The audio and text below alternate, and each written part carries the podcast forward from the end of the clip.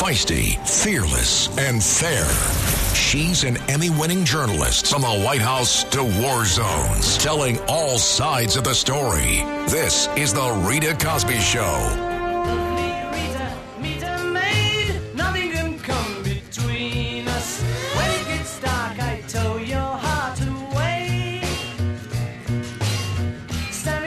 And you're listening to the Rita Cosby Show tonight. Of course, New York City, America, still in mourning over the shooting that took place on Friday. And as we're hearing more and more details, you know, I, I don't understand, first of all, why the mother of the gunman who took the life of 22 year old Jason Mora, and now we know the other officer, Wilbert uh, Wilbert Mora, rather, is clinging to life at this hour. And as we sit and hear about the stories of these two officers, and again, 22 year old Jason Rivera, um, young guy, promising life, wanted to help the community, wanted to give back. You wonder, wait a minute, what did she know and what did she maybe not share with authorities? Obviously, things happen quick, but we know that her son had a history of violence. We know that her son had a, a lot of problems with police. I mean, he had many run ins. He had at least half a dozen arrests. Her son, 47 year old LaShawn McNeil, um, who died today, was arrested at least half a dozen times for serious offenses, including drugs, assault, including assault on a police officer. And when you look at his rap sheet, you kind of go, wait a minute. First of all, what was he walking free for? I don't think he ever should have even been out. And then also, did she tell the cops, these young cops who came on the scene who had such promising lives? And again, at this hour, Wilbert Mora clinging to life at NYU Langone. And of course, our thoughts and prayers are with him. There's a big vigil taking place tonight. The whole country is praying that he's going to pull through. But his attacker and the one who killed his partner, it looks like the longest rap sheet ever. You kind of go, well, what was this guy doing out? And did the mother also tell the cops, well, he had an affinity for guns? because he seemed to be obsessed with guns. He used to talk about it on social media. He used to like talk about it even with his mother, apparently. The mother says that she didn't know that he had the guns at the time, but it would be interesting to find out did she know that he had guns or the possibility he had a gun? Because he did have arrests for guns in the past. And the reason I bring that up is when those two young cops were heading down the hallway towards the bedroom at the end of the hallway, did they know they were facing somebody who had gun charges? Maybe in their mind, something else would have done something and they might have prevented. They might have said, wait, wait, wait, maybe we shouldn't go back here. I mean, there's a lot of questions still tonight, and we know that the mother of the killer is apologizing, you know, saying she didn't anticipate this. But then if you look at the guy's rap sheet, a lot of people could have anticipated this that this guy apparently has had assault with police officers in the past, has had a lot of problems with the law in the past. And I think she had a responsibility to say to the cops when they came to the scene, you know what? Be careful, guys. This guy has an infatuation with guns. This guy has had a history of gun charges. This is my son. Take a look at his rap sheet. He definitely has violence in his past. Did she say any of those things, or did they think that they were just going back to talk to her son, who was having a disagreement with her that night? How much information did they know, and how much information did she tell them? I think she has an obligation to have told them that he clearly had major, major problems in his past. And that is what I think it's important to talk about tonight here on The Rita Cosby Show. By the way, coming up in just a little bit, we will be talking to former New York City Police Commissioner Howard Safir to get his take on all of this because today was a big day with Eric Adams, of course, the new mayor. He has not even been on the job for a month. And he came out today with his new plan on getting tough on crime. And I want to get your take on this too, as well, because obviously, look, at the end of the day, this guy is responsible, LaShawn McNeil. But do we also have an obligation to keep citizens safe and, most importantly, also to keep our cops safe? This has been a horrible time for police officers in our country. There have been 346 officers shot in 2021. That's uh, in one year. 346 officers shot, intentionally shot. I mean, that is frightening. Ambush style attacks on cops are up 117% in this country. That is a huge problem. And I contest that a lot of it is this defund the police rhetoric. A lot of it is the policies that we're seeing from politicians. And I was happy to see that even some of those progressive politicians over the weekend were tweeting our thoughts and prayers, or, of course, with the family of Jason Rivera and with also Wilbert Mora, um, you know, but and with NYPD and the 32nd Precinct. But where were they when those discussions were coming up about defunding the police? Some of them were pushing it. None of them were really condemning the riots of 2020. We have a vice president right now in office who is actually bailing out these people who are attacking police and attacking businesses. What message does that send?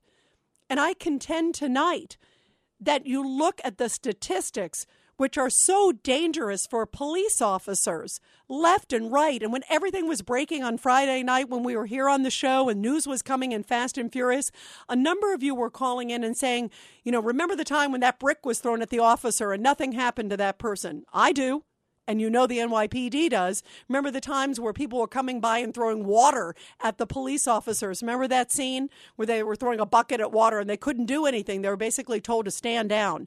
How do you think that that helps not only crime fighting, but how do you think that that also potentially exacerbates these people who want to go up against the police? They're emboldened. And then you have DAs like Alvin Bragg, who tonight there are reports that he was kind of apologizing to a citizens commission. But then, yet a couple days before, he was doubling down. It's like he can't keep his story straight, or it depends on who he's talking to, that they maybe misunderstood the memo. Uh, the memo is what it says. And unless his actions show otherwise, we're going to trust his actions, you know, because guess what? His rhetoric has been highly, highly inflammatory. So today we heard Eric Adams, who is going to be going on a big, big press tour tomorrow. By the way, you got to make sure you tune in to Bernie and Sid tomorrow. He's going to be on at 8.30 in the morning. That's going to be awesome. I can't wait to hear it. He's going to be doing MSNBC and CNN. He's been all over the place over the weekend, too. And he had rolled out today, just a few hours ago, basically his plan for public safety. And I think there's some good things in there, you guys. We're going to get to that in a moment because there are some good things in there. I like some of the things he said, but I don't think it went far enough. And most of the time, he basically went after gun violence. I wanted to hear the word thugs, go after the thugs and throw away the keys. He did say he would re examine bail reform. I was happy to at least hear that. But most of the time it was guns, guns, guns. And I wanted to hear more about the people who pull the trigger. And what about the rap sheets? And what are you going to do about Alvin Bragg? And what are you going to do about the governor? What are you going to do about all these policies that are in New York in place right now? No matter how much you talk tough, no matter how much you do some changes, if they don't change their ways when they get before, they're going to be back out on the streets like this monster, LaShawn McNeil. Here is Eric Adams just a little bit ago talking about, again, gun violence as the root cause. But no matter how effectively we get guns off our streets, more just keep coming in. The iron pipeline keeps them coming. The gun violence crisis has hit New York City painfully, but we are far from alone. In the wake of COVID, major cities and localities nationwide have seen alarming rises in shootings, gun incidents, and violence. Gun violence is a public health crisis, and it is one that must be addressed at every level of government. And that includes also the district attorneys. And that's why we got to get tough with these DAs. We have to say enough. What does it take? You have a fallen police officer, and now you have one clinging to life right now. What, what more does it take? This is the fifth shooting that's happened in the last three weeks of our precious NYPD. By the way, there was a shooting in Houston, too, where a deputy lost his life in the last 24 hours. I mean, it's happening across the country. There was a, a deputy in LA also who was shot at. Luckily, he survived. But this is happening time and time again. And these Democratic progressives try to pass the buck and say, oh, no, no, no. And in fact, there was even a tweet over the weekend from one of the politicians who said, you know, we're so sorry for the loss of life of both families. And at that point, they were referring to not just the cop, but they thought there was a report that the killer had died. And I'm sorry, I don't really feel sorry for anybody attached to the killer at that moment especially as I'm hearing more of the details that he just kept shooting at the cops as they were laying down. Somehow I don't have any compassion really for him at that moment. And I, I, have a hard time having compassion for him at all, given the circumstances. And I have a hard time having compassion for any of the judges that let him out. Not just in this area, but also in other areas where he was from. And we see like it's in, in South Carolina, Pennsylvania. I mean, it's all over the place. Why was this guy walking the streets? Well, I'm happy to see that at least Eric Adams is talking a little tougher because, boy, we got to get tough with crime that's happening here in our city and across the country. He also said that he will take part in funeral services that are going to happen later this week for heroic NYPD officer Jason Rivera. On Friday, Officer Jason Rivera will be laid to rest. I will be there. As a city, we will mourn together. We will celebrate his life and pay tribute to his heroism. And in his memory, and in the memory of all those who have been killed by gun violence, New York, we will rise again. Rise up to protect each other. Rise up to defeat gun violence. Rise up to defend the way of peace and the work of prosperity. This is our moment. This is our city. It is our moment. And that's why I think any of these soft on crime DAs need a huge, huge wake up call. And it's just heartbreaking when you hear the details about Jason Rivera. Here he is, a 22 year old young cop on the job, newly married, um, and one of these guys who said that he was unhappy with some of the police practices of stop and frisk and some other things. And that's why he actually joined the force um, because he said he wanted to join the force to be a bridge builder, to make a difference. This was a guy who was trying to give back to his community and just try to do the right things and just had a beautiful heart. Here is a message that he put up on his Instagram trying to inspire the high school kids from the school that he went to. High school is high school. Like, you know what? We don't we don't like it, but we still have to do it. All right? And I want y'all to do it because when I was a freshman, I didn't have no one to motivate me. I want to motivate y'all. I want y'all to, to like, to hear me, hear my voice, and know that yo, y'all, y'all gonna get through it. Y'all gonna get through it. Y'all gotta put in the work. Y'all gotta put in 100% effort. And you know what? If it takes some time after school, uh, you know, so be it. Because you gotta do it. If you don't do it, you're not gonna make it nowhere in life. All right? So I'm gonna I'm gonna I'm gonna end it with just saying, you know what, you could do it. I did it. All my all my fellow classmates did it. You definitely could do. All right. So so stay strong. Uh, do good in your schools and and trust me, you'll be finished soon. It goes by like that. All right. Peace. What a beautiful soul. When we get back, we're going to take your calls. First of all, the killer's mother, did she have a responsibility to tell the cops that her son was loony kazoonie, had a lot of problems, and had a violent background and definitely an infatuation with guns? Was that told? And did she say, wait, maybe you don't want to go back there? My son is obsessed with guns. He had a problem with assaulting an officer. So maybe they thought they were just going on a routine call and they might have thought otherwise had they given that had that information not come to them. And it doesn't sound like they did get it. It sounds like she just didn't understand. She said, Oh, my son's back there, and they went back there. Maybe she should have said, Hey, stop. Let me tell you a little bit about my son that's in the back room. This is not a normal case. This is not. Did she do that? We don't hear that she did. So I actually think she absolutely should have informed the police because then they would have had a better idea of what they were approaching potentially in that back room. And also, I also think that soft on crime DAs have to have a major wake up call. And I'm glad Eric Adams is talking about getting tough, but not just with the guns. Let's get tough with the gun users and with those who are committing repeat offenses over and over again. What are you going to do with Alvin Bragg? What are your thoughts? Eric Adams, you going to have a heart to heart? 1 800 848 9222. It's the Rita Cosby Show.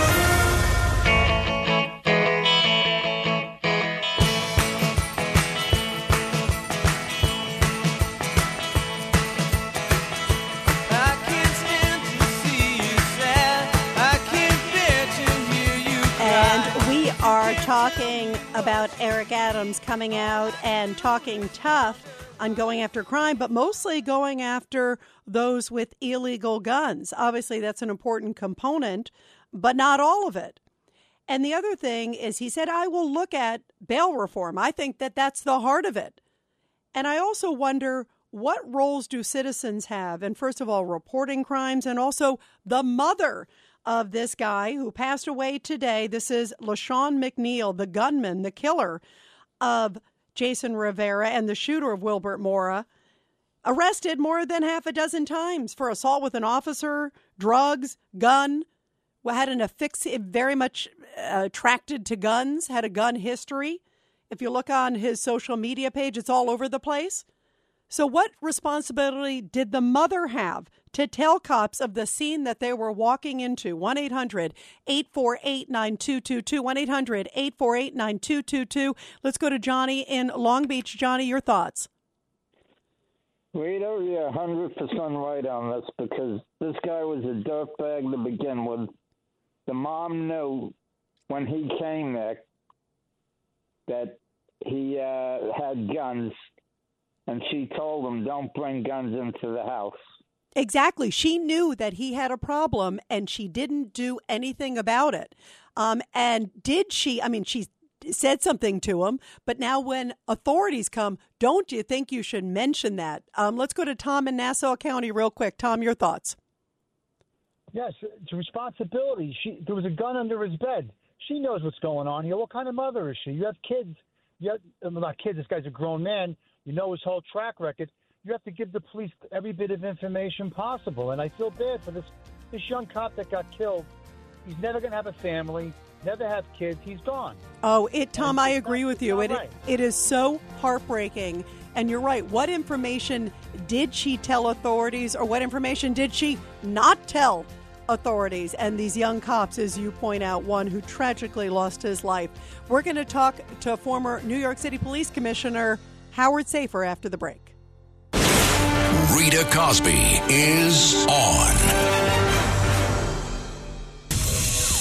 The Rita Cosby Show presents Back the Blue.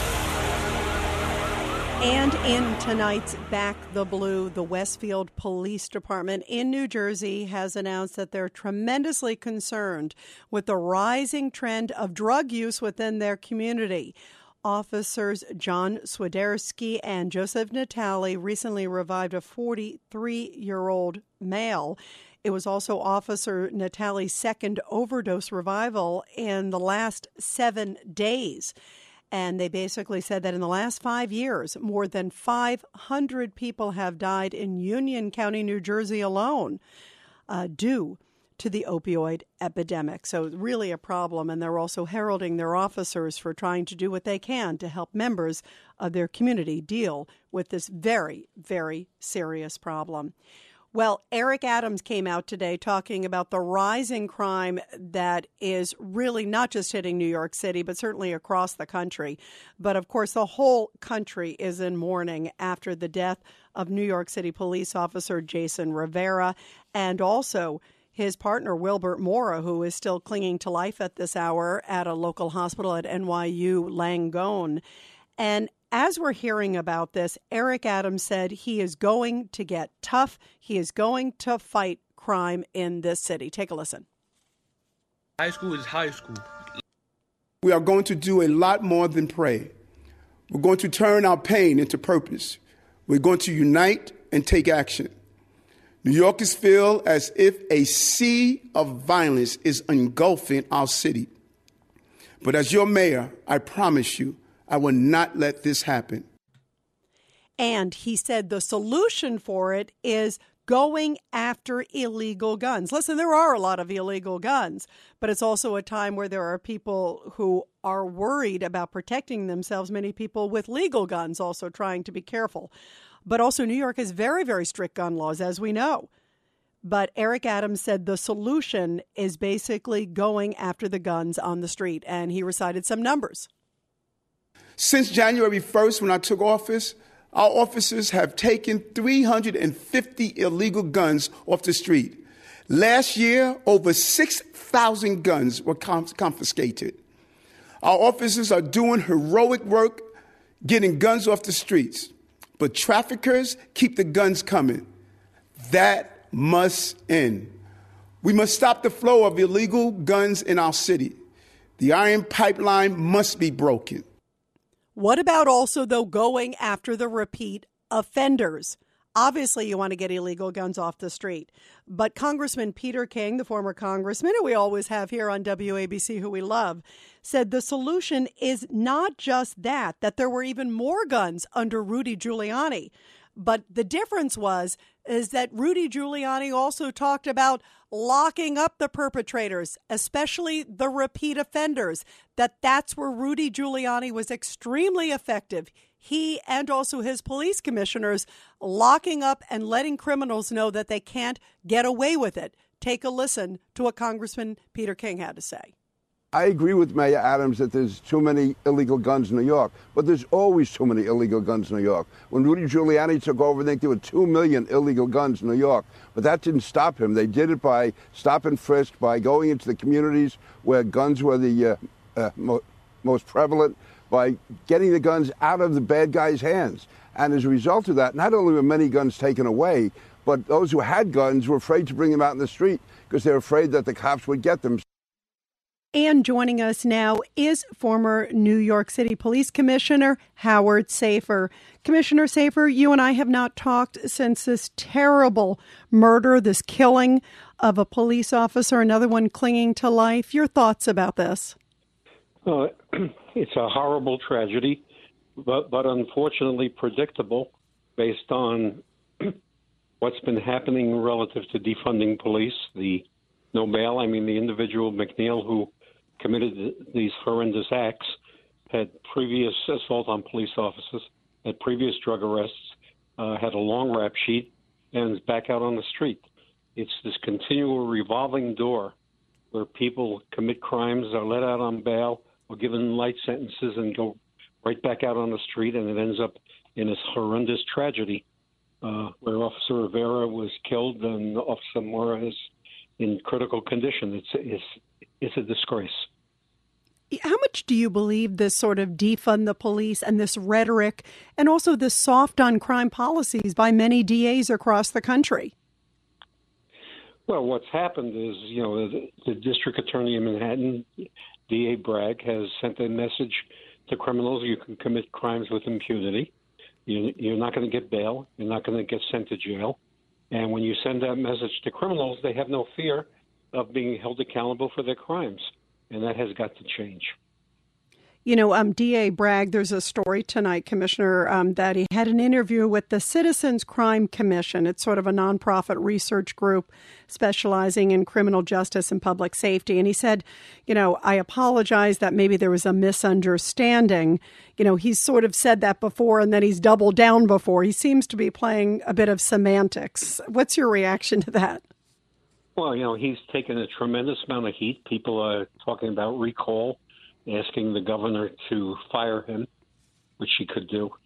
So uh, I think, you know, he's trying to uh, walk back what he really believes, I think, which is less people in jail and less prosecutions. And that's outrageous. Yeah, and it seems like he it depends who he's talking to when he's putting out that message too. It's a you know which is very concerning too. Um, we are talking to former New York City Police Commissioner Howard Safir, the great uh, commissioner. Uh, for many years for the NYPD. And Commissioner Safir, I want to ask you about Eric Adams today because the mayor came out And he did say he was going to, they were going to re examine bail reform. I was happy to hear that.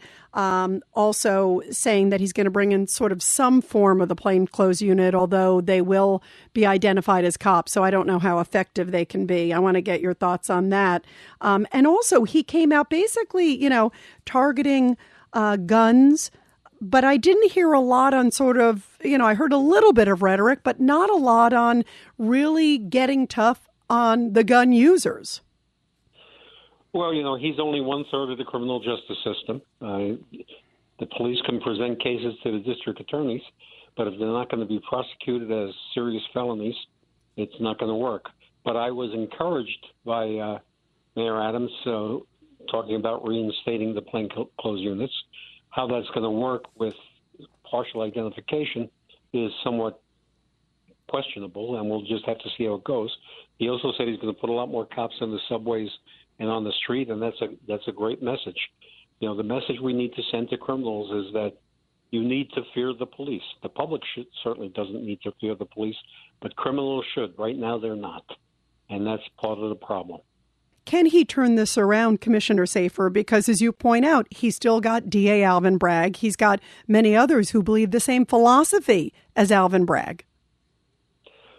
Well, he can certainly put fear in the uh, hearts of criminals that they're going to be at least arrested.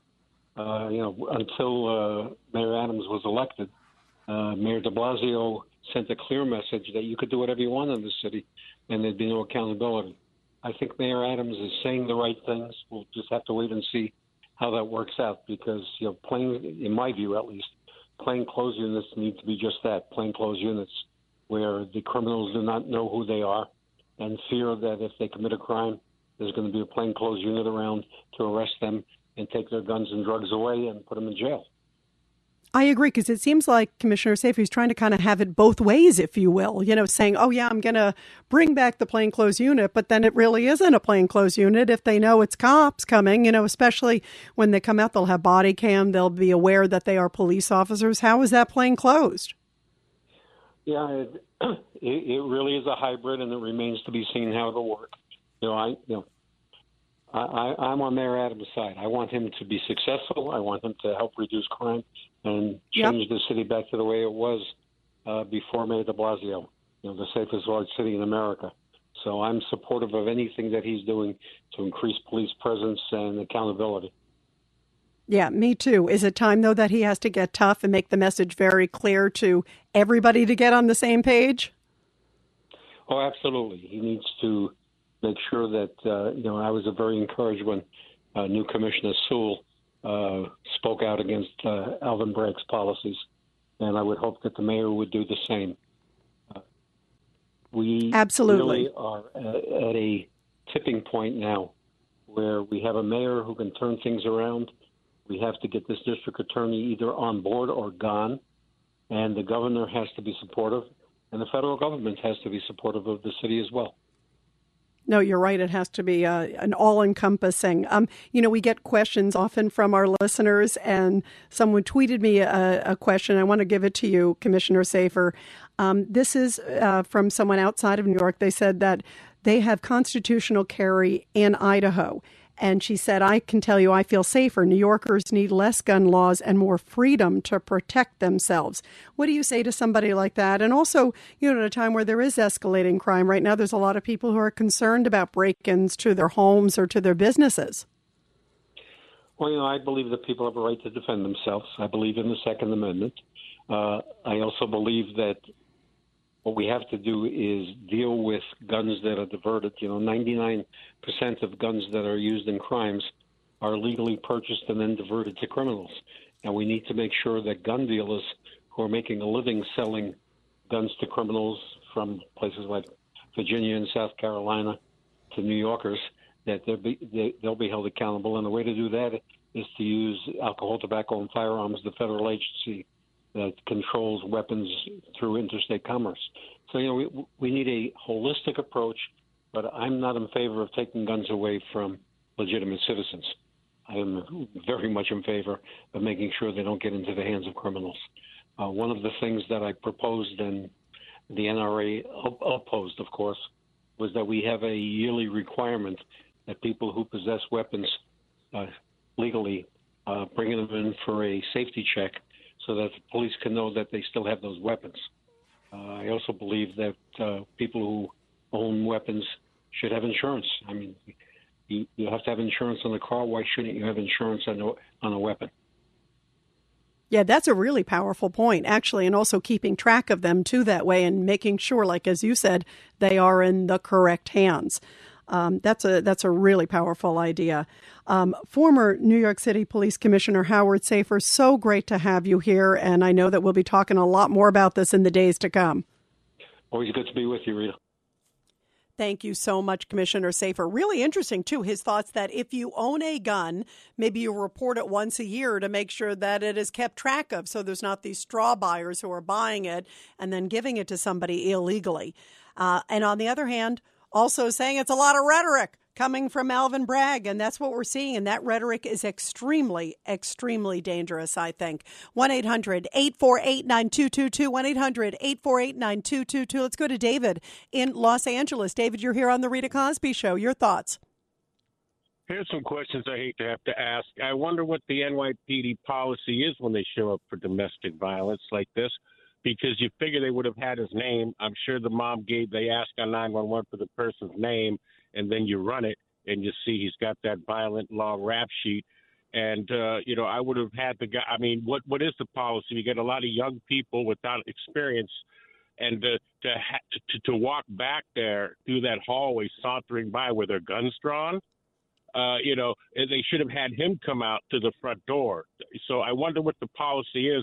I hope it didn't get too soft, you know, to send them out like social workers when they should have been coming out like police.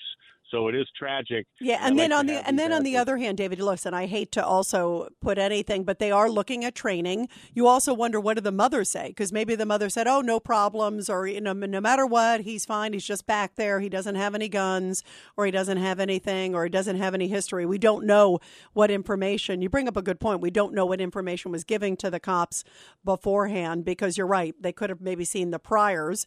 Um, and also, you don't know what the mother said or didn't say. From what we're hearing, it does not sound like she gave them that information. Um, and now she feels terrible. But it would have been nice if she said, "Wait a minute, my son has an asphyxiation, has a has a clear passion for for guns." Um, and you're right, domestic violence calls, by the way, are the most difficult because they're always the hardest because there's such passion running high uh, on all sides. And you never know when someone's going to snap or do something, and particularly somebody with this background. But nobody, uh, uh, you know, it sounds like could have obviously foreseen that this guy was going to come out with guns blazing and, and continue to shoot them even after they were down. I mean, it's just horrible, horrible details. Um, let's go to Alan in the Bronx. Alan, your thoughts, real quick. Uh, actually, um, it's LQ. God bless you. Hey, LQ. Uh, How are you, LQ? Fine, thank you. Uh, much prayers to, to, all, especially the deceased officers' um, uh, family. Uh, just two other things, real fast. Uh, our friend Norman went to Washington Avenue, Washington D.C. at Ray um, mass mandate rally and was attacked, you know, like a racial attack. He's all right, but uh, shook up. Oh no! Um, oh no! Well, I hope he's going to be okay. That's really, really a shame. Wow. Yeah. Um. Also, as the caller just previously said, uh, that police, them police officers should. I know they were rookies, but they should have scanned something and seen that this um that the police police officers had been to the house before. So I don't know how they didn't know that she was a correction officer, and if she's a correction officer, a gun could have been involved and although, by the way, by the way, I'll also play devil's advocate there, um, mm LQ, because um, if indeed, and we were hearing reports, yeah, that she was a corrections officer, and if indeed, whatever it is, she they would probably give even more credence to what she said. So to me, it even shows that she probably did not clearly say. I don't think they would have gone back to the room had she said, "Listen, my son has a gun violence history. He's he's violent. He's attacked me. He's attacked you know other members of the family. He's got assault of an officer. All these things." Um, maybe they put even more credence into what she was saying because of her background too, if indeed that's the case. You know, because there were reports of that, and you're right. Um, but then if you have a law enforcement person who tells you that And clearly, it doesn't sound like she gave them that information about and I think it's I think it's horrible. I mean, you can't officers at that moment have to just make a snap decision and they're thinking they're going back to someone clearly and it sounds to me like they absolutely did not have the full information because I don't think they would have walked back there had they had that. And so I don't think they provided it to them whether it was through records, whether it was through her telling them. I mean, there's clearly a lot of unanswered questions and regardless, who could have ever prepared for this moment. But the mother should have absolutely said, hey, wait a minute, I don't think maybe you should go back there. He's got this, he's got this, he's got that. I mean, there's a lot of questions tonight. We're going to continue with your calls on all of this, everybody, and it's just a heartbreaking situation. And most importantly, we got to look at these repeat offenders because we can't have killers like this guy who continues to be assault and violence. You look at all the history. Why was this guy out? Why were the cops not warned about him? Why was he even out on the streets? We have to do something to protect our officers. 1 800 848 9222. This is The Rita Cosby Show.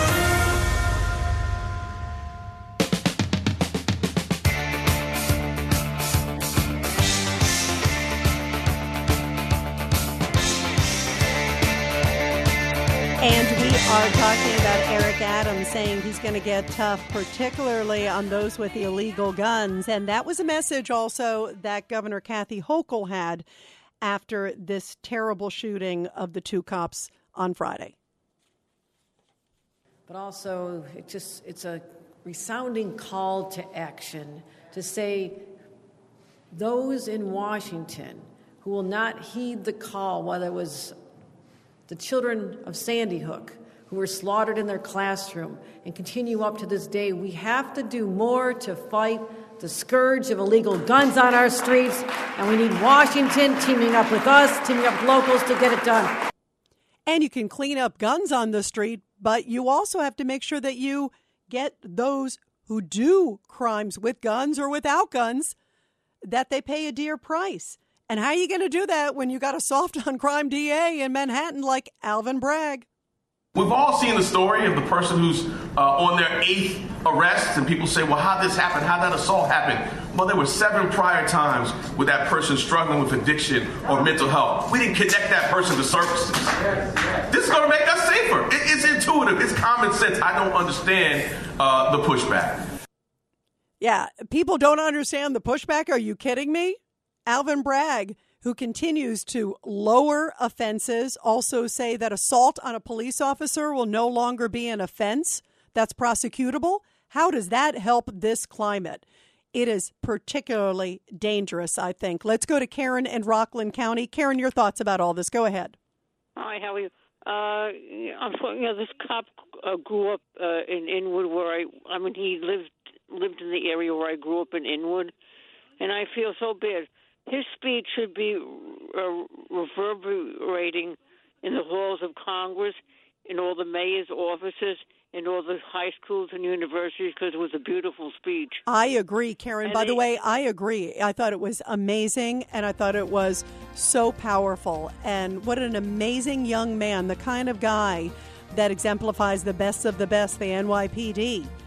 And when we come back, everybody, we're going to continue talking about this and also federal government responses, which seem numb. Same thing. Let's go after the guns. What about after the killers? What about after the thugs? It has to be an all encompassing response. Feisty, fearless, and fair. She's an Emmy winning journalist from the White House to war zones, telling all sides of the story. This is The Rita Cosby Show. I know your name is Rita, cause your perfume is smelling sweet. Since when I saw you down on the floor. Guitar. And sadly, what's happening in New York is happening across the country. You're listening to The Rita Cosby Show crime is rising at an enormous rate and in many Democratic led cities. And I don't think it's any coincidence because I think a number of the policies that were in place and in some places continue to be in place are exacerbating it, making it difficult for cops. Of course, we know that one amazing, heroic 22 year old cop Jason Rivera was killed on Friday night. His partner still fighting for his life at this hour at a hospital. Uh, a tragic, tragic ordeal in New York. And of course, it's happening across the country. And Eric Adams today laid out his plan, including what he says is sort of his version of a plainclothes police unit, but it's not really a plainclothes police unit because they're going to be able to have body cams and they're also going to have um, basically IDs. They will be able to see their badge. So it's not really going to be plain clothes. How's that going to be plain clothes? It's like the whole idea of a plain clothes is they're undercover. Maybe they're undercover if they're driving up in a car that's not marked, but the minute they get out and they see a camera rolling, I think they're going to figure out and they see their badge that they're cops. So he's kind of trying to have it both ways, as I was talking about with Howard Safir. And Eric Adams, yes, he is definitely talking tougher than Mayor Bill de Blasio is. But take a listen to where he's pointing some of the fingers to as well, because he basically is standing by President Biden's overall policy and saying maybe Republicans are to blame. We have a great deal of support in Washington for our cause. I am thankful for all the support we have gotten from President Joe Biden and his entire administration. He understands what is at stake, but with an opposition party who's dedicated to only that opposition, we must find other ways. And by the way, coming up in just a few minutes, we are going to talk to conservative commentator, also author and filmmaker Dinesh D'Souza to get his take on how President Biden is doing. Uh, he's got his hands full, not just with these policies, with crime, skyrocketing inflation, foreign policy, lots of big issues. And are we on the brink of war with Russia and Ukraine? And what role does America play? And also some of Biden's fumbles. We're going to talk about that. And you're not going to believe what President Biden said to Peter Doocy of Fox News, what he called him. We're going to talk about that and a lot more also after the break. But we are continuing to talk about the skyrocketing crime rate that has been just ravaging this country. And Peter Doocy also got a chance to talk to Jen Psaki about that today. He's been here in office for more than a year, and the murder rate is nearing a 25 year high. So, why don't we see and hear more from the president about this? We hear all the time about things that you guys are doing to fight the pandemic because that is a risk to American people a rising murder rate is a risk to American people too, right? And he has spoken to crime, but I think what people are most uh, uh, focused on, as they should be, are what actions he has taken. He has unveiled a strategy to focus federal law enforcement resources on combating vi- uh, violent crime, offered unprecedented levels of funding through the rescue plan for cities and states to put more cops on the beat, and invest in uh, proven community anti-violence programs, something every Republican voted against.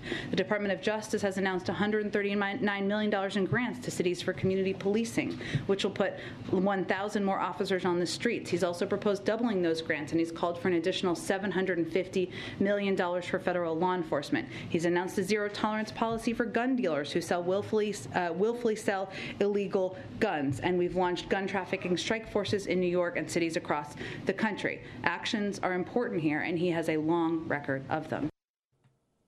And then Peter Doocy followed up with this. But does the president think that any of that is working? The president thinks you should have a plan to address crime and gun violence. He has one, and we look forward to working with people who support that effort.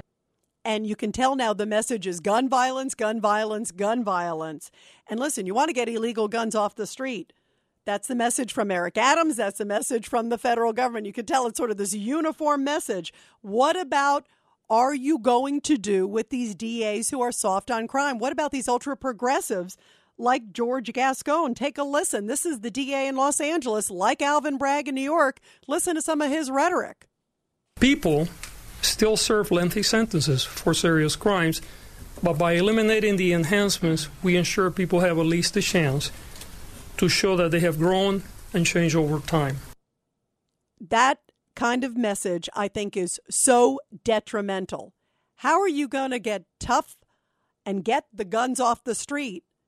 Say we're going to go after the guys, and then they go before a DA like this guy, and they're right back out on the street. It's all rhetoric if you can't change the system. And this is Peter King today, who went after the rhetoric from the progressive left. What's happening now in New York is a direct result of one bail reform, but even more than that, the George Floyd riots. After George Floyd died, we had riots all over New York City, even though the incident happened in Minnesota, and even though the New York City cops have saved thousands and thousands of black lives in the last 15 to 20 years.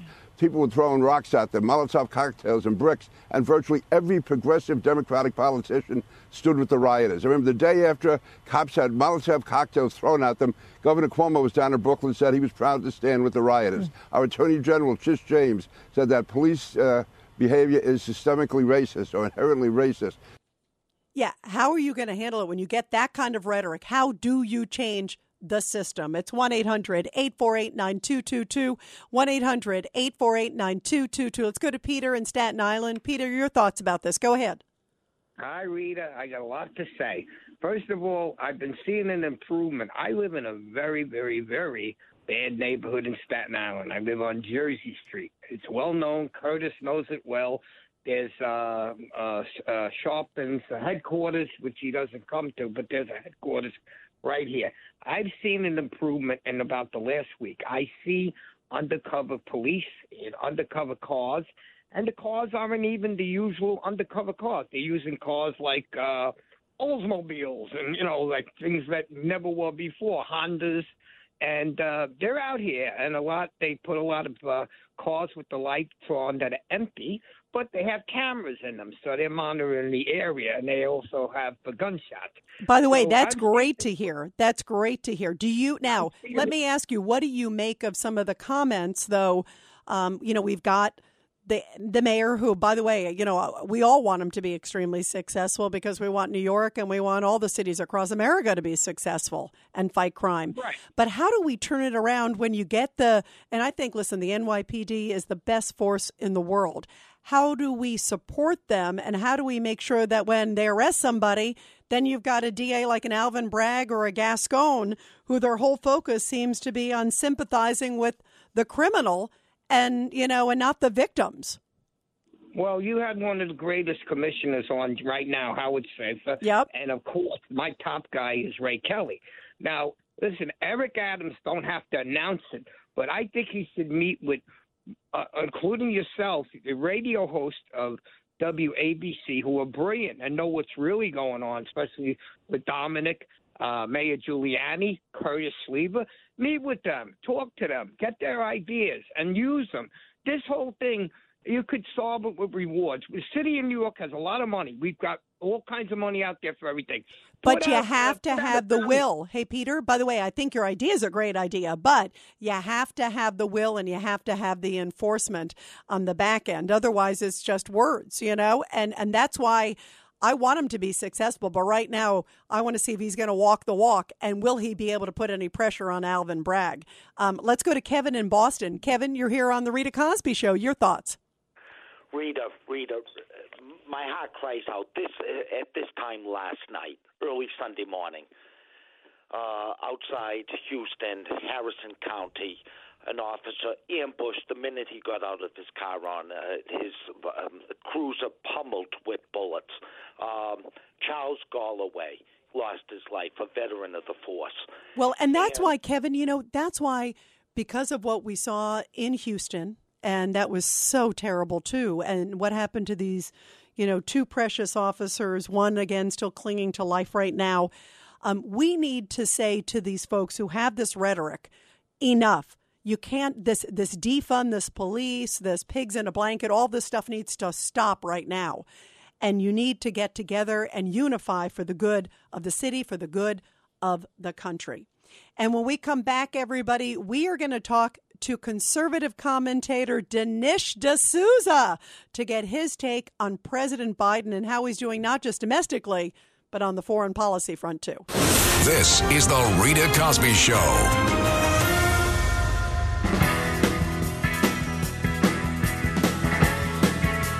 And welcome back to the Rita Cosby Show. Well, the world is on high alert because Russia continues to amass troops and hardware near Ukraine.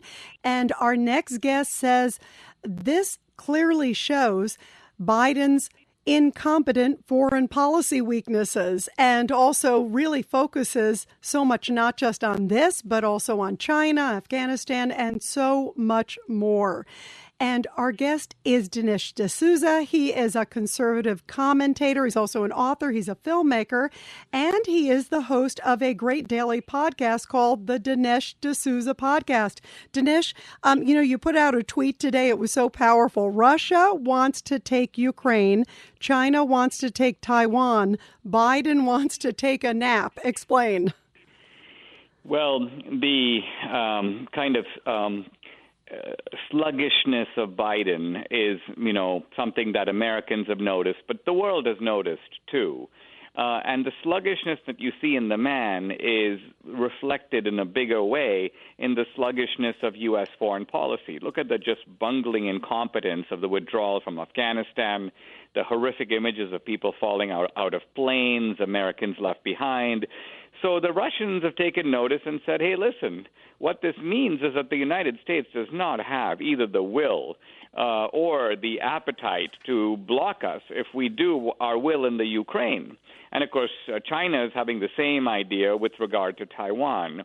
Let's remember in both countries that Russia believes that Ukraine is really part of Russia. In fact, it was part of Russia in the old Tsarist days. And similarly, China believes that they're not, quote, invading Taiwan. They believe that Taiwan has always been part of China. Look, the Taiwanese are Chinese. So these are very powerful countries claiming, if you will, other territory as, quote, their own. And it requires a very shrewd and effective foreign policy to deal with this, and I'm just not sure Biden is up to the challenge. Let me ask you, Dinesh D'Souza, do you believe some of his messages? Um, and also, even when he came out last week and said, you know, if a minor incursion happens basically by Russia, it's no big deal, or, or we'll figure out we won't do anything at that point. Um, how much do you think that hurts, that weakens not having that position of strength? Yeah, you know, I think that the um, there's a tremendous sense of vacillation, and, and and the vacillation is reflecting the fact that in America you have two camps which are both, in my view, uh, extreme. The first camp is the kind of warmongering camp.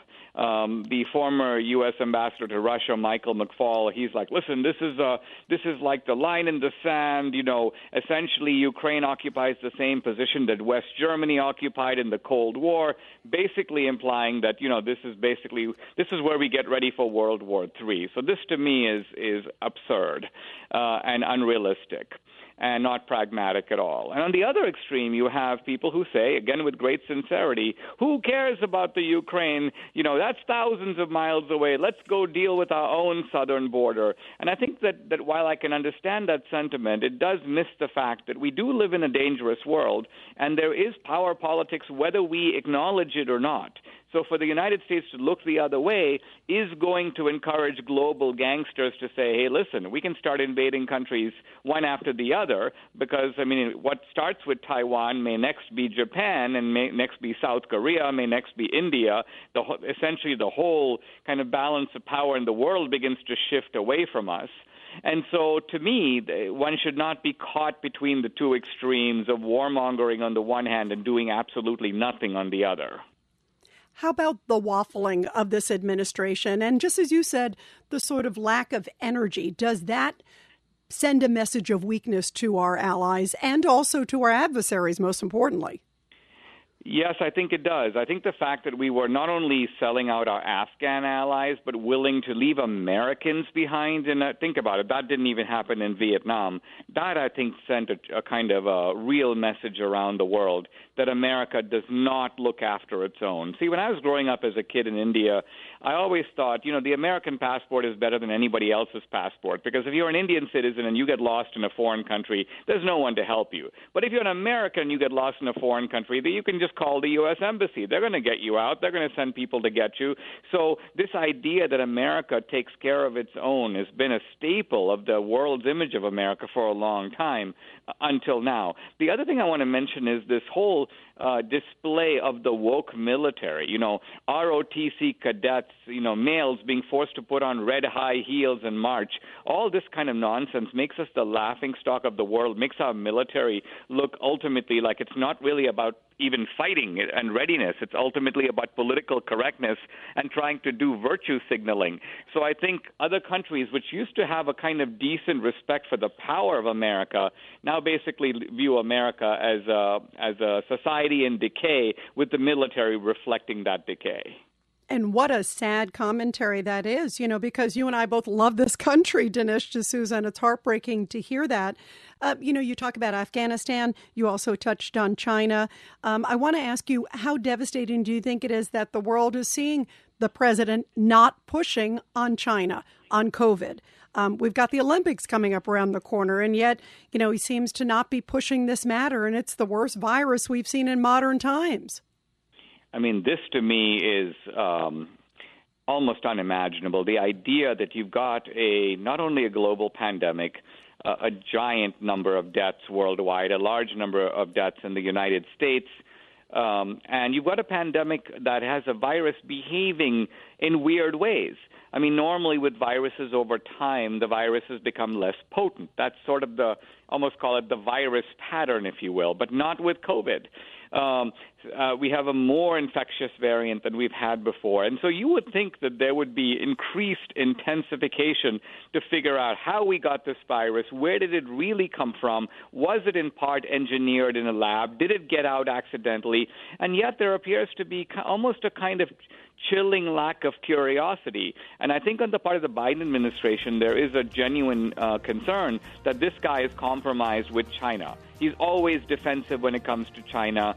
Um, and and also the paradox with regard to the Ukraine that I think is being noticed, but not enough, is that although Trump was called, you know, Putin's puppet, oh, Trump is going to be at the bidding of Putin and, and so Dinesh D'Souza, thank you very, very much. We have a hard break. Dinesh D'Souza, Thank you. And we're going to take your calls after the break. Rita Cosby is on. Cosby Show presents Support Our Heroes. And in tonight's Support Our Heroes segment, a beautiful groundbreaking ceremony taking place in a matter of days that will lead to a new home in Madison, Alabama for a wounded veteran. The new home has resulted from the collaboration among great musical artist Lee Greenwood, known for his anthem God Bless the USA, the local developer in that area, and also the founder of an organization called the Helping a Hero Home Organization. Now, the home for Staff Sergeant Michael Brown is one of two Helping a Hero homes awarded at the All Star Salute to Lee Greenwood. Brown and his parents uh, Brown and his wife, rather, are the parents of a 15 year old daughter. And in 2007, Brown's military police unit was deployed to Mosul, Iraq, and it was hit by a grenade. The charge burned through the truck's armor and completely severed his left foot above the ankle. Ultimately, he sadly lost his leg. He received numerous medals, including the Bronze Star and the Purple Heart. And workers are now adapting his new home to have needed features that will restore his much deserved independence. And how beautiful to hear of this story honoring and supporting our great heroes when they're in battle and also, of course, when they come home.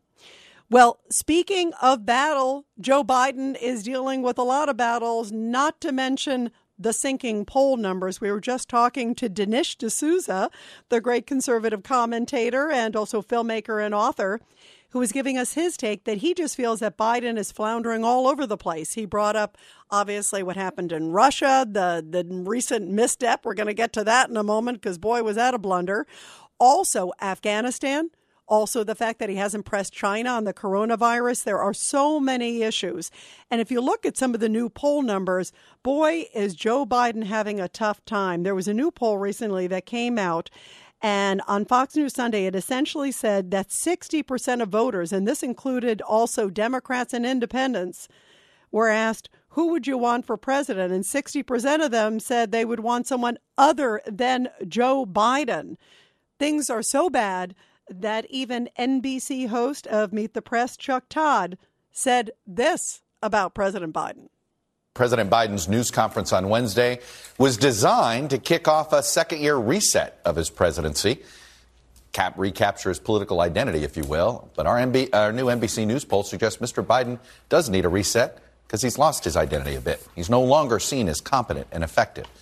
He's no longer seen as a good commander in chief, or perhaps most damaging, as easygoing and likable. In fact, just 5% of adults say Mr. Biden has performed better than expected as president. One of the many lowest firsts and fewest in our poll. Wow. What do you attribute that to? And also, we might even be on the brink of war based on some statements he made kind of recently by not putting his foot down with Putin. 1 800 848 9222. 1 800 848 9222. And Chuck Todd was talking about his temper, that people said, you know, look, he ran on being the unifier. And in just uh, maybe a few hours ago or so, he gave another example of his hot temper. And I think people, when they see this, boy, he's been like blasting Fox, blasting even it was an NBC reporter uh, in the past too as well. And tonight, boy, he made a doozy. Take a listen because here is Peter Doocy of Fox News. There was a briefing about inflation. That's another big issue, of course, facing this president. And it was about inflation. So Peter Doocy was throwing out a question about inflation. The president didn't like it. And take a listen to what he said about Peter Doocy that I think he didn't think was going to be heard, kind of like the minor incursion comment. He just kind of has no filter. Take a listen. Do you think inflation is a political? That's a great asset. More inflation. What a stupid son of a. What a stupid SOB. Wow. That's what he said right into the microphone. It's like, I think he's losing his temper. He's losing his cool. He's clearly losing his poll numbers. And he's got a lot of trouble because at this time, there are 8,500 U.S. troops that are sort of on high alert, ready to potentially be sent over to Russia. And former Secretary of State Mike Pompeo says that Biden's got a big problem with Russia. And a lot of it comes down to the way that President Biden has handled foreign policy since he's been in office. I think they don't see President Biden as credible. I think they see all this talking, these pieces of paper being exchanged as not credible. They don't do the right thing. They don't protect the American people. And how much do you think? Because I think a lot of it also deals with his comment that he made during the news conference last week that Chuck Todd was referring to. Because remember this moment during the news conference? This was a huge mistake when President Biden basically said, "Oh, if it's a minor incursion, we may not we're probably not going to do anything Russia." And lo and behold, Russia almost minutes later starts moving its troops more and more towards Ukraine. And basically, you could tell that they are preparing basically to go in, possibly even within a matter of hours, a matter of days. This is the comment that everybody says they cannot believe the President of the United States did by giving basically a green light to Russia. And so I think what you're going to see is that it, Russia will be held accountable if it invades. And it depends on what it does. It's one thing if it's a minor incursion and then we end up having a fight about what to do and not do, et cetera. But if they actually do what they're capable of doing with the force amassed on the border, it is going to be a disaster for Russia if they further invade, invade Ukraine, and that our allies and partners are ready to impose severe cost and significant harm on Russia and the Russian economy. And then at the State Department today, the big question was well, what are you going to do about Americans? Because they basically have already said Americans do not travel to Ukraine. Not that you would be thinking of going to Ukraine right now. I've been to Ukraine. There's some nice cities in there, but this ain't the time to go. Um, but also, they're pulling out U.S. Embassy personnel. And the same question was asked basically, remember from Afghanistan hey, how many Americans are there? You know, how many are you pulling out? Remember, say there was 100 and it turned out there were thousands upon thousands, and there still are some there that are trying to get out. Well, this is what the State Department spokesman had to say about the number of Americans in Ukraine. Take a listen to this exchange. Our goal uh, always is to provide you with timely uh, and accurate uh, information. And right now, uh, we do not have uh, an ac- uh, account that we consider to be accurate uh, of the number of Americans, private Americans, uh, who are resident in Ukraine. And I'll tell you why. You've heard this in the context of Afghanistan, but when Americans travel overseas, uh, they, of course, are not required to register with the embassy in country. Uh, we always encourage Americans to register when they're traveling abroad with our so called STEP system. Uh, but I think, as many of you can attest, when you travel overseas, you, you may not always do that. Uh, and some of you um, probably have never done that. Uh, similarly, when Americans depart the country, uh, they uh, would need to deregister themselves. and so, given that um, many may not register in the first place, I think it is a safe assumption that many would, those who actually do register, uh, may not uh, remove themselves uh, from that tally of uh, American citizens who may be resident in a foreign country. Boy, was that a long winded answer just to say, I don't know? 1 800 848 9222. 1 800 848 9222. And you're listening to The Rita Cosby Show. Let's go to Jimmy in Brooklyn. Jimmy, your thoughts. We're in a mess. Since 1917, the Soviet Revolution, America's been building, aiding, and arming them. Money transfers. We built factories for them. Ford Motor Company built the Kama River Truck Factory. Those are the trucks that are in Ukraine now, and before that, they were in Afghanistan. And then World War II. Again, we built the Soviets. We gave so much aid to the Soviets because of communist agents in our government. They ended up with uh, China. They ended up with Eastern Europe. And then after that. So, wait, wait, Jimmy, Jimmy, wait, wait, wait, but I want to ask you just because I want to stay focused on Biden, what are your thoughts on how he is handling it now or just the, that misstep? I think. I, I just feel it's it's not a. You don't get a sense of someone who is keeping bad actors in check.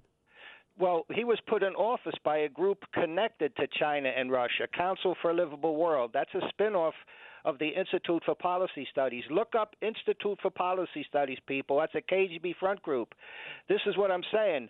And then we built up communist China to counter the Soviets. So it's like having brain cancer. The doctor gives you lung cancer to counter the brain cancer. We built up both enemies, which are one. It's the communist movement. Now, what if what if Putin because it looks like Putin's going to evade. That's 100% looks like that. What if at the last minute he pulls away and our media promotes Biden as a great statesman and everything? Biden's numbers go up. The Soviets, the communists, would like Biden to stay in office. They'd like his numbers to go up they could do it. They've been doing deceptions. Our country never looks at the entire picture and all possibilities. By the we way, Jimmy, by the way, Jimmy, that's an interesting point. You know that that it could be sort of a, a, manufactured incident to kind of keep them in because you're right. They would much rather have, you know, a soft Biden um, and a malleable Biden than a tough Trump who was saying, you know, okay, if you do this, if you do that. I mean, Biden has given China a pass. Um, so far, he seems to be quite soft on Russia, and he's made it clear that a minor incursion isn't going to be a big deal. The only thing he can talk about is sanctions, and right now it doesn't even look like Germany and other countries are going to be on board. Um, so it's just talk at this point. So uh, you know, it's it's a lot of empty promises. It looks like at this point. Um, let's go to Stan in Forest Hill. Stan, your thoughts about this? Go ahead, Stan. And you still have that brain dead idiot on with those comments. Unbelievable. How wait, you wait, you didn't like the last caller? Come oh, on. Oh, Jimmy. I, I, told you about this guy. He's nuts. All anyway, right. So so so give point. us some give us give us your thoughts, right, Stan. I don't here's agree with you, but give us your thoughts. All right, let me here's the point. This is not about incursion. This is about the Ukraine going into NATO. Putin does not want Ukraine in NATO at any cost. This has been on his mind for the last five, six years. No question. This is the main. So I think he's going to put the hundred. He's got the hundred thousand there. And by the way, the president had a meeting today virtually with about eight or nine countries. All of them are putting in troops. There's missile. They uh, sending in aircraft and so forth. So there's no bluff here. So I believe he's going to put the the uh, people in, the soldiers, and so forth. And so, see, I don't think Stan. I don't think at this point he's going to put anybody in. In oh, fact, I he's. do. Oh, I, I, I, actually don't. I mean, they've they've even kind of indicated that they will maybe train them, that they'll supply them. I think he's going to do anything he can not to. But I don't think. I don't. I think a lot of it is just like you know, trying to show a show of force, not just him, but other NATO members. But the problem is, he already kind of said where the red line was the other day, Stan. I mean, he already said if a minor incursion happens, no big deal. You can't say that to a dictator like Putin, you know? I believe he'll send the troops. I believe they, uh, the other countries will send uh, troops as well. No, and, and by the way, I'm not saying they won't send the troops, Dan. I'm what I'm saying is going in. There's a difference by like kind of having them in the neighborhood. I think he'll send them to the neighborhood, No, but I, I don't think- think he'll I- put them in. I think he's going to go in. I think he's talking to the Pentagon and Defense Department and telling them go in. And but again, Putin wants uh, Ukraine out of it. That's the main thing. If he can get a commitment, that's what he wants from. Uh, But don't you think Biden. President Biden should? Have, first of all, and I hopefully Biden hasn't done that yet. We don't know. I mean, who knows? By the way, somebody should ask him that because he'll probably come right out and say it. He says anything else he thinks too. He's already, you know, I'm glad said. he said. I'm glad what he said to uh, the uh, uh, Fox guy. I, I You're glad. him. You're glad that he said that to the Fox Absolutely. The guy's reporter. an idiot. He always was. Oh. Stan, Stan, how could first of all, it this is a president who rode on being unified. This, Republicans don't want to be unified, and neither does Fox. So well, that's not true. Guess what? I think I I, say, look, uh, Stan. I say, I say kudos, Stan. I say kudos. By the way, thank you for the call, Stan, because I always love your calls. You always got spirit, my friend. Um, but I say kudos to Peter because more people should be asking questions like that. And by the way, at the last press conference, there were a few people asking tough questions. It wasn't just Fox asking the questions. And if it wasn't Fox for asking the questions, everybody would ask him what kind of ice cream he's having. You know, I mean, at least Peter's at least acting like a journalist. The other ones are acting like a bunch of sycophants. You have to treat presidents equal. And there's no way that you can tell me that they're giving equal treatment. And this is a president who said, oh, he's going to be above it all. You know, he hates the way that President Trump treats the media. He hates the way that President Trump bashes the media. And then he's the one who's basically swearing, saying, you know, Peter Doocy's an SOB, and then saying something about another reporter the other day if you think that those are tough questions, those are fair questions. If you can't handle that, you shouldn't be president of the United States. I mean, are you kidding me? We may be on the brink of war. We may be dealing with something very serious right now with Russia, maybe with China. I mean, there's so many of these issues, and you can't handle a tough question. Are you kidding me? Uh, that that's a hard issue. That that's even scarier. If he can't handle the heat of that, then uh, no wonder he can't be dealing with Putin. No wonder he's having a hard time dealing with China. If he can't handle Peter Doocy, what are your thoughts, everybody? 1 800 848 9222. It's the Rita Cosby Show. And this is Rita Cosby. If you are self employed or a business owner, 50 years or older, you really are going to want to listen to this message. You are probably overpaying thousands and thousands of dollars a year on payroll taxes. That's the Social Security and Medicare taxes that you have been paying in for yourself. Stop wasting money on FICA taxes. Find out if the dollars that you are continuing to pay into the Social Security system will actually do anything for you. Schedule a call with a Social Security expert and RSSA, a registered Social Security analyst. Only an RSSA is trained to help self employed individuals save thousands and thousands of dollars a year in payroll taxes today while still complying with IRS mandated reasonable compensation rules. If you are self employed and over 50, an RSSA will make sure that you pay the least amount of taxes each and every year that you continue to work between now and your retirement. And in addition, make sure that you maximize your future Social Security retirement benefits. You got to speak to an RSSA. If their team of RSSAs can't save you thousands of dollars a year, they won't take on the engagement. So mention WABC and save $300 on your personalized self-employment tax and retirement plan. That's a big deal, of 300 bucks that you could save.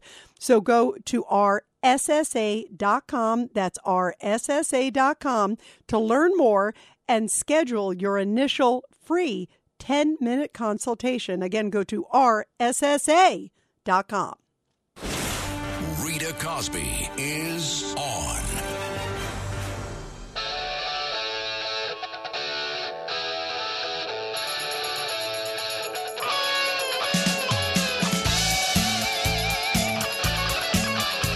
It's more than a feeling that Putin looks like he's getting closer and closer to invading Ukraine. And it's more than a feeling that Biden is tanking in the polls and people are going, uh oh, boy, he doesn't really feel like he's in charge. This is a dangerous time in the world, and you have a president who is kind of given a pass to China, definitely messed up that withdrawal out of Afghanistan, and certainly it looks like giving a pass to Russia.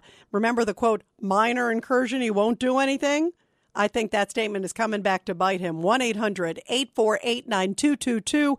1 800 848 9222.